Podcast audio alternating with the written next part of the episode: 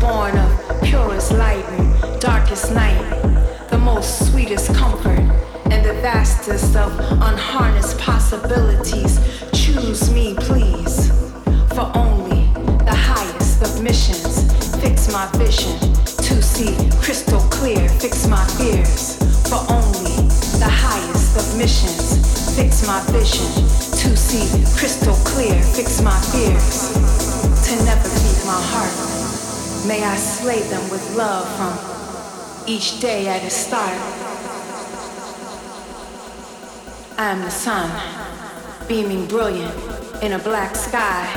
I am the black sky.